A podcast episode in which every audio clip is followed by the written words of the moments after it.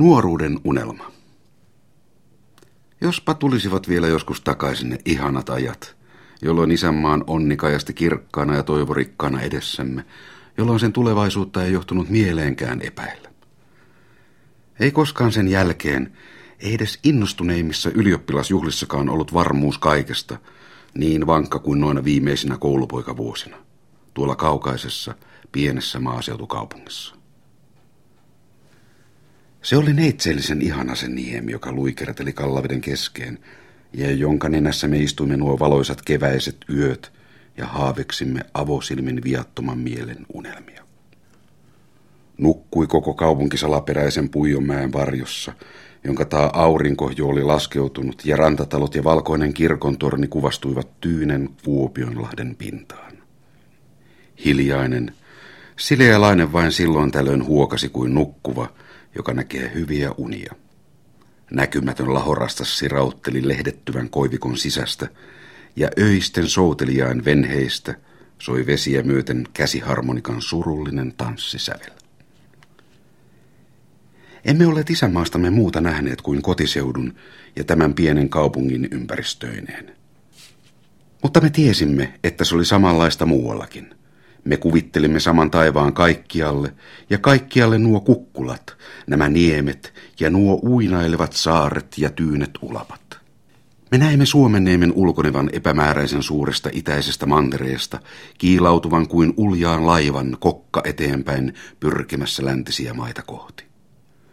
Se tunki pitkälle merien keskeen, eteni joka vuosi, ja niin kuin tätä nientä, tätä Väinölän nientä, syleilivät Kallaveden selät, niin halailivat koko Suomenkin niemen rantoja nuo suuret Itämeren lahdet. Tänne olimme me tulleet, auringon ohjaamina Itämailta, läpi erämaiden ja lumisten aavikkojen, olimme valloittaneet itsellemme oman maan ja sen asuttavaksemme viljelleet. Me innostuimme, nousimme kukin kivellemme, osoittelimme vesiä ja mantereita ja puhkesimme maamme mainetta vuorotellen ylistelemään. Me kättä voimme ojentaa ja vettä rantaa osoittaa ja sanoa, kas tuos on se maa kallis isäimme. Äänisjärvi, Pohjanlahti, Auran rannat, Ruijan suu, siinä on suomalainen mahti, jok ei ole kenenkään muun. Tällä maalla sie oot vahti, älä ääntäs halveksu.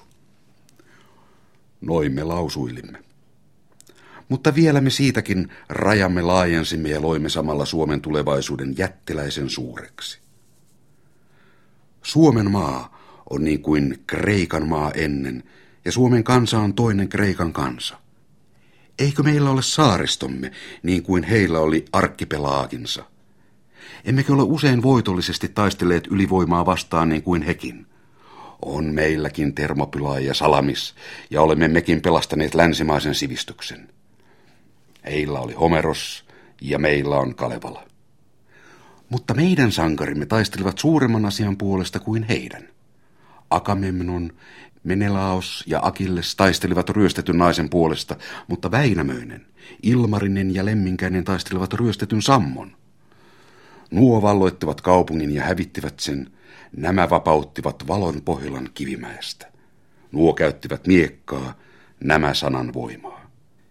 Ja sanan voimalla me kerran vielä mekin maailman valloitamme.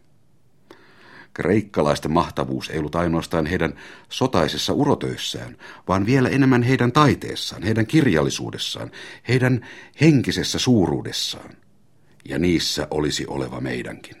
Suomen kieli on voimakas ja miehekäs ja kaikumaan kirkas niin kuin kreikankin kieli ja sen avulla me luomme kirjallisuuden, joka on tunkeva tietään kaikki muut.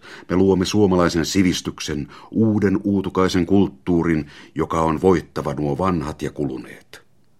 Me levitämme aattemme kauas länteen, me läpitungemme kaikki kansat. Meidän katsantotapamme vaikuttavat uskontoihin ja kielemme perusteella syntyy uusia kieliä.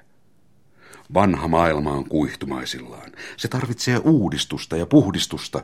Se on kaavoihinsa kangistumaisillaan. Me suomalaiset, me keksimme uudet muodot ja puhallamme niihin uuden hengen. Ja sen teemme muinaisuutemme perustuksella, Kalevalan ja Kantelettaren. Meidän maamme muuttuu yhtymäpaikaksi idän ja lännen välillä. Se rikastuu ja varttuu. Kaupunkeja kohoo kaupunkien viereen, vuorien huipulle rakennetaan palatseja ja niemien neniin pystytetään kuvapatsaita kansallisille sankareille. Tästä meidän kaupungistamme syntyy kaiken henkisen elämän keskipiste.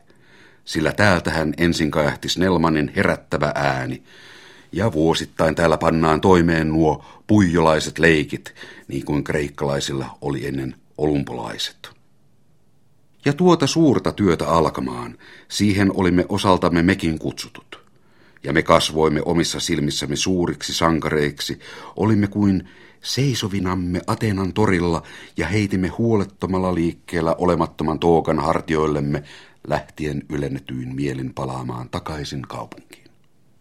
En muista kuinka kauan kesti tätä hurmausta ja milloin kynät haaveetten siivistä alkoivat karista. Ne luultavasti nyittiin yksitellen irti, ja kun ei uusiakaan sijaan kasvanut, niin lienemme hiljalleen laskeutuneet maan pinnalle. Isänmaan onni ja sen loistava tulevaisuus ne himmenivät. Eikä meistä kenestäkään tullut suuria sankareja, niin kuin lasna ollessamme olimme uskoneet. Mutta nuoruuden unelmat ja lapsuuden usko eivät sentään milloinkaan kulu kokonaan pois. On aikoja, ja ne ovat niitä, kun ei enää tunnu olevan mitään muuta jäljellä. Jolloin on lohdutus niitä muistella, ja jolloin ne tahtoisi niin mielellään takaisin. Nuo nuoruuden unelmat ja tuon lapsuutensa uskon.